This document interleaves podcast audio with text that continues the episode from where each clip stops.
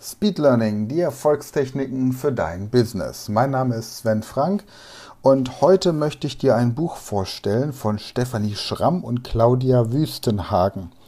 Das Buch heißt Das Alphabet des Denkens, wie Sprache unsere Gedanken und Gefühle prägt. Ja, dieses Buch habe ich über Blinkist kennengelernt, habe dort einen kurzen Ausschnitt davon gehört und war so begeistert, dass ich mir dieses Buch geholt habe. Und mit zunehmendem Lesen ist die Begeisterung gestiegen. Ich habe es jetzt hier vor mir, ich werde es auch in den Show Notes, in den entsprechenden äh, Beschreibungen der Podcast-Folge verlinken.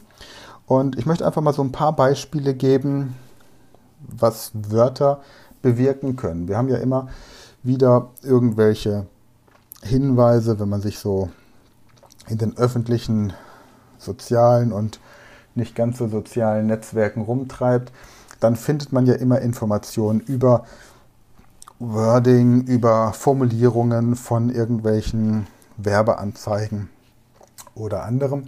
Aber ich möchte einfach auch mal zeigen, wie die Sprache an sich Hinweise darauf gibt, wie ein Wort klingt im Gehirn des Menschen.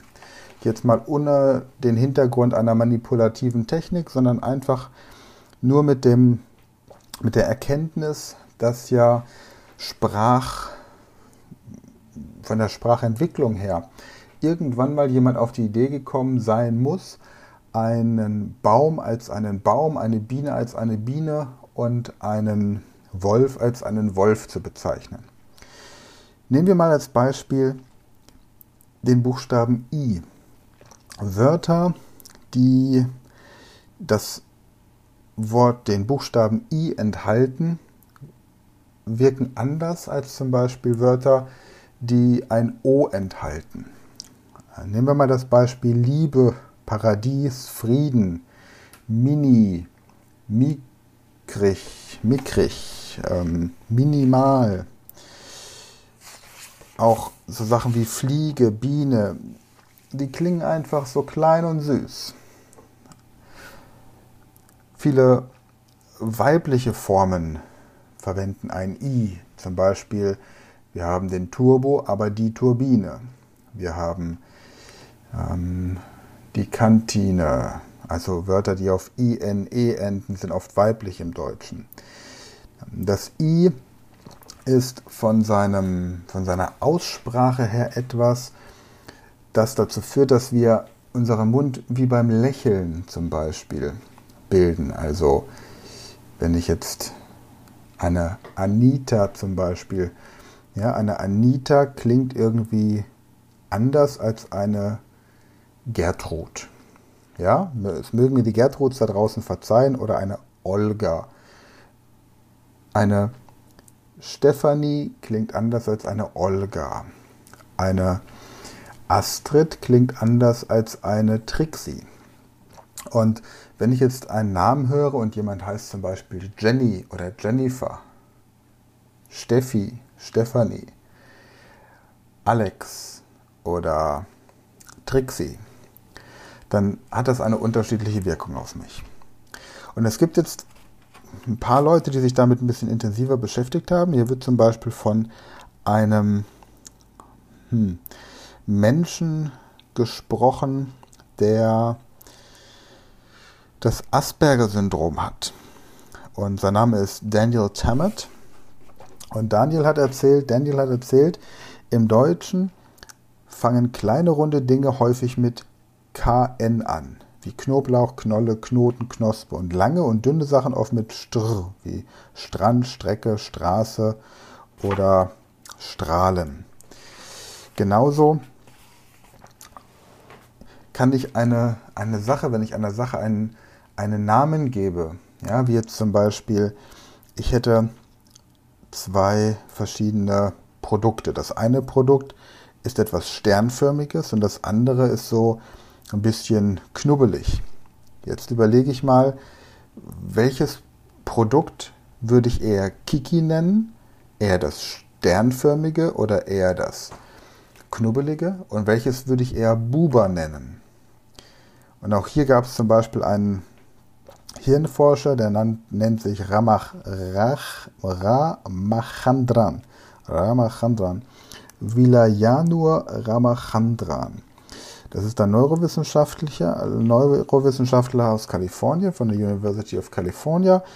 Und er hat beispielsweise mit einer Testgruppe ein Alphabet der Marsbewohner besprochen. Er hat überhaupt nicht in Frage gestellt, ob es Marsbewohner gibt, sondern er hat einfach nur gesagt, es gibt hier verschiedene Alphabete und es gibt hier einmal einen Stern und so ein Knubbelbild und das eine nennt sich Kiki, das andere Buba und dann sollte man sich eben überlegen, was denn davon Kiki sei und was Buba. Und die meisten Menschen verbinden das spitze Sternförmige mit Kiki und das abgerundete Knubbelartige mit Buba.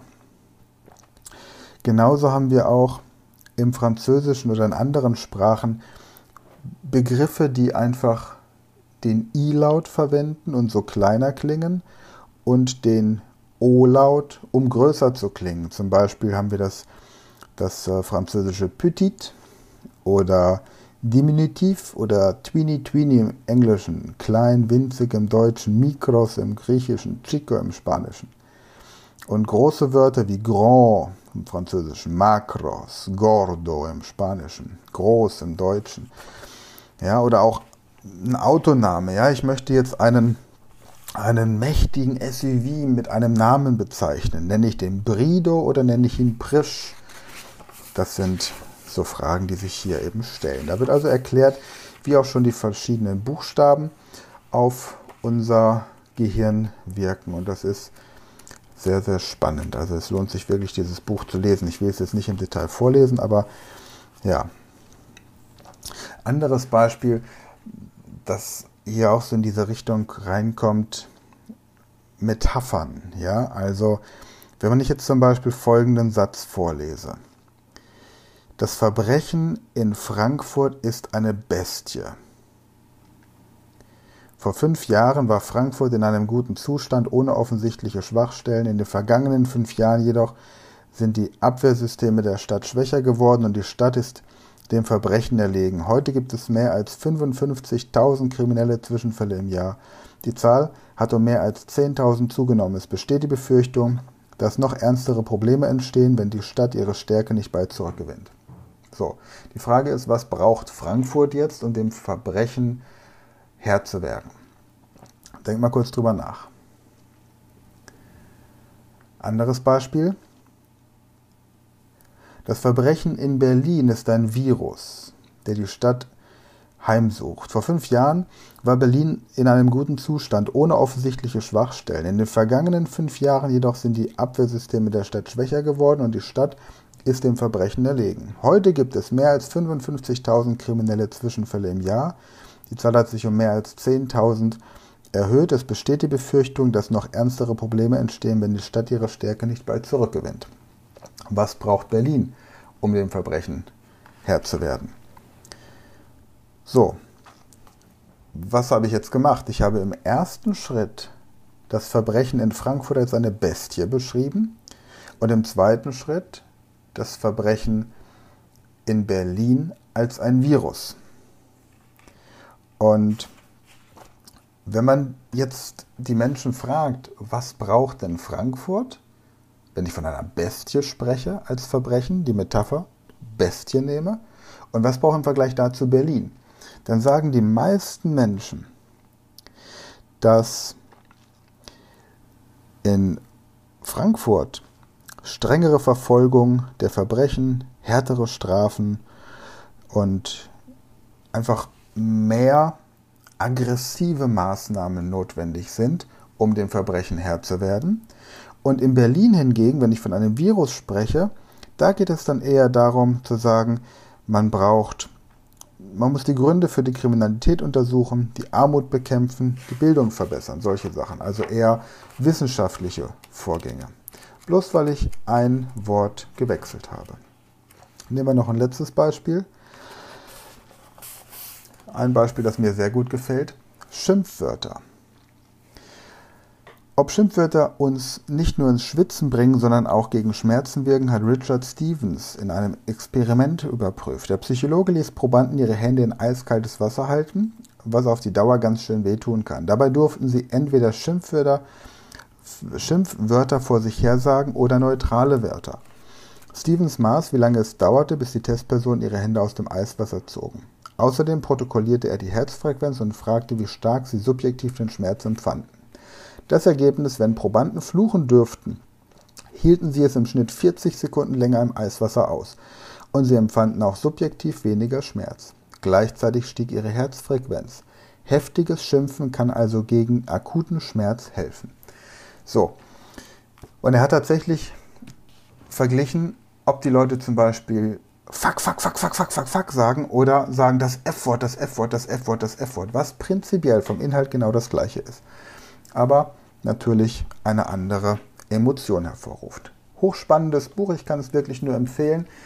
Und ihr werdet von da an Nachrichten und auch andere Dinge, die euch so im Alltag begegnen, mit anderen Augen sehen und mit anderen Ohren hören. Gut, dann bedanke ich mich für heute. Für diesen heutigen Sonntag sind wir wieder soweit durch mit dem Thema. Diesmal eine Buchvorstellung.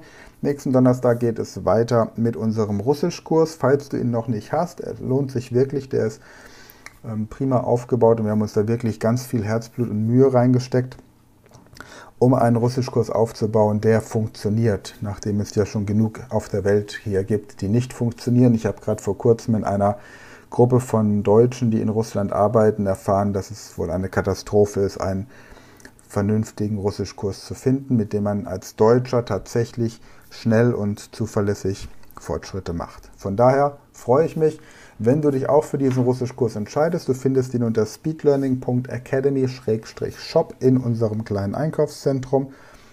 Im Moment noch zum Preis von 99 Euro. Der Preis gilt bis 30. November einschließlich. Ab 1. Dezember kostet er dann regulär berechtigte 390 Euro.